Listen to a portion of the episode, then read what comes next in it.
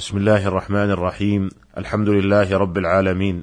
والصلاة والسلام على أشرف الأنبياء والمرسلين نبينا محمد وعلى آله وصحبه ومن اهتدى بهديه إلى يوم الدين.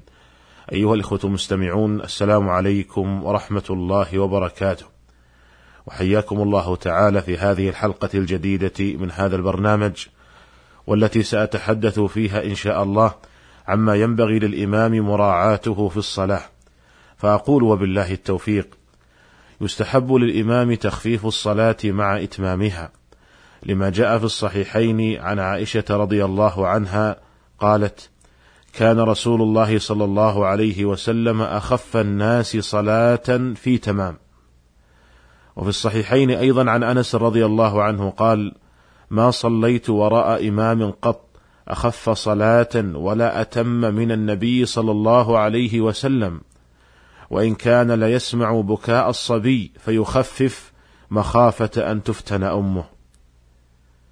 وبهذا يتبين أن التخفيف المطلوب من الإمام في الصلاة على قسمين. تخفيف عارض وتخفيف لازم، وكلاهما من السنة. أما التخفيف العارض فهو أن يكون هناك سبب يقتضي الإيجاز عما جاءت به السنة. كأن يعرض للإمام أو لأحد المأمومين عارض ويلحقه الحرج لو أطال الإمام في الصلاة. فالسنة للإمام حينئذ أن يخففها.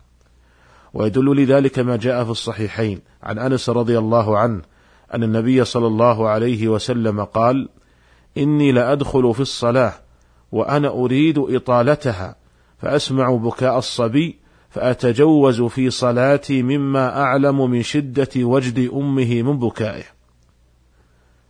ومن ذلك أن يعرض لأحد المأمومين عارض من كحة متواصلة ونحو ذلك.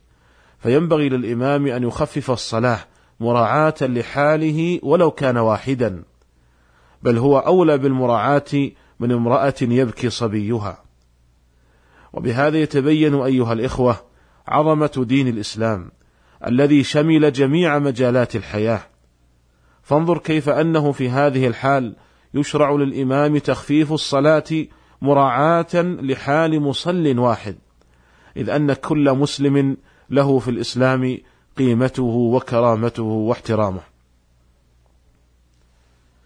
وأما التخفيف اللازم فالمراد به ألا يتجاوز الإنسان ما جاءت به السنة ويدل لذلك ما جاء في الصحيحين عن جابر بن عبد الله رضي الله عنهما قال كان معاذ بن جبل رضي الله عنه يصلي مع النبي صلى الله عليه وسلم ثم يرجع فيؤم قومه.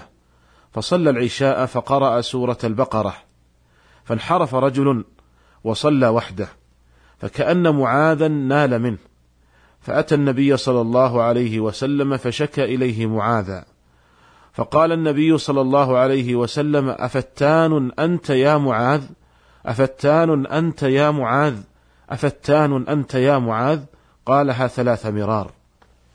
فلولا صليت بسبح اسم ربك والشمس وضحاها والليل إذا يغشى فإنه يصلي وراءك الكبير والضعيف وذو الحاجة.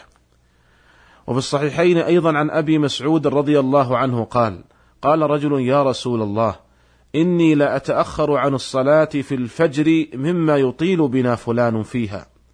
فغضب رسول الله صلى الله عليه وسلم غضبا. ما رأيته غضب في موضع كان أشد غضبا منه. ثم قال أيها الناس إن منكم منفرين. فمن أما الناس فليتجوز. فإن خلفه الضعيف والكبير وذا الحاجة.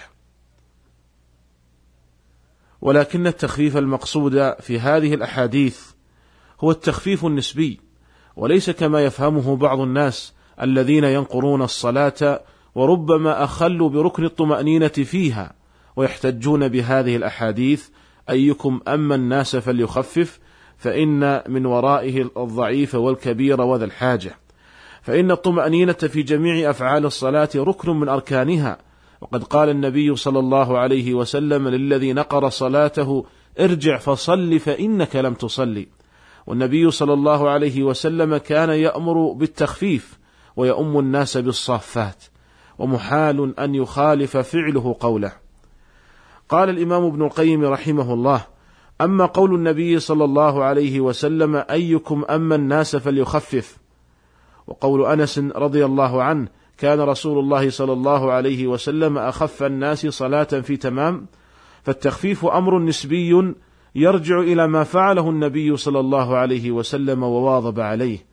لا إلى شهوة المأمومين فإنه صلى الله عليه وسلم لم يكن يأمرهم بأمر ثم يخالفه وقد علم أن من ورائه الكبير والضعيف وذا الحاجة فالذي فعله هو التخفيف الذي أمر به فإنه كان يمكن أن تكون صلاته أطول من ذلك بأضعاف مضاعفة فهي خفيفة بالنسبة إلى أطول منها وهديه الذي كان واظب عليه هو الحاكم على كل ما تنازع فيه المتنازعون.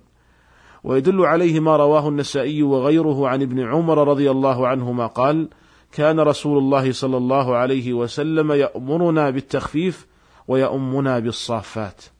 فالقراءة بالصافات من التخفيف الذي كان يأمر به. انتهى كلامه رحمه الله.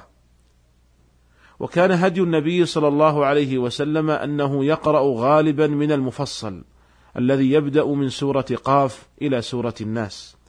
وكان يقرأ في الفجر من طواله من سورة قاف إلى سورة المرسلات وفي الظهر والعصر والعشاء من وسط مفصل من سورة عم يتساءلون إلى سورة الليل. وفي المغرب يقرأ من قصار المفصل من سورة الضحى إلى سورة الناس.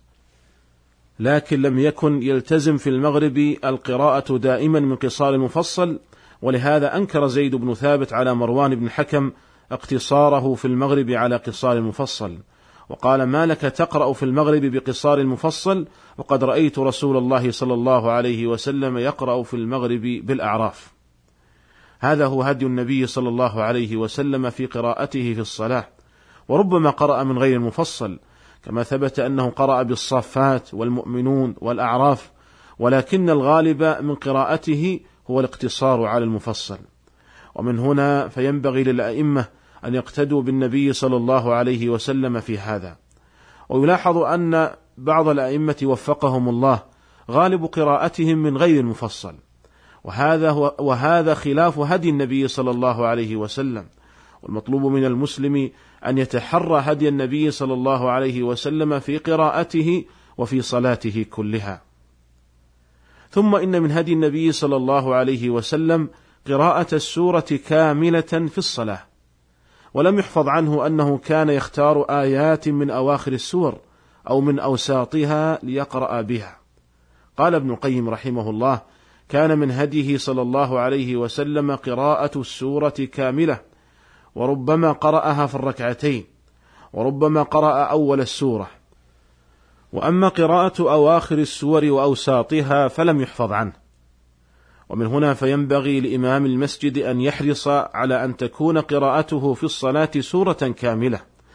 والملاحظ كذلك على بعض الأئمة وفقهم الله أن غالب قراءتهم من أواخر السور أو من أوساطها. بل ربما تجد بعض الأئمة يقرأ آيات من سورة معينة وربما لا يبقى على إتمامه السورة سوى آيات معدودة ومع ذلك ينتقل في الركعة الثانية إلى قراءة آيات أخرى من وسط أو آخر سورة أخرى وهذا وإن كان جائزا لدخوله في عموم قول الله تعالى فاقرأوا ما تيسر من القرآن إلا أنه ينبغي للإمام أن يحرص على الاقتداء بالنبي صلى الله عليه وسلم في قراءته.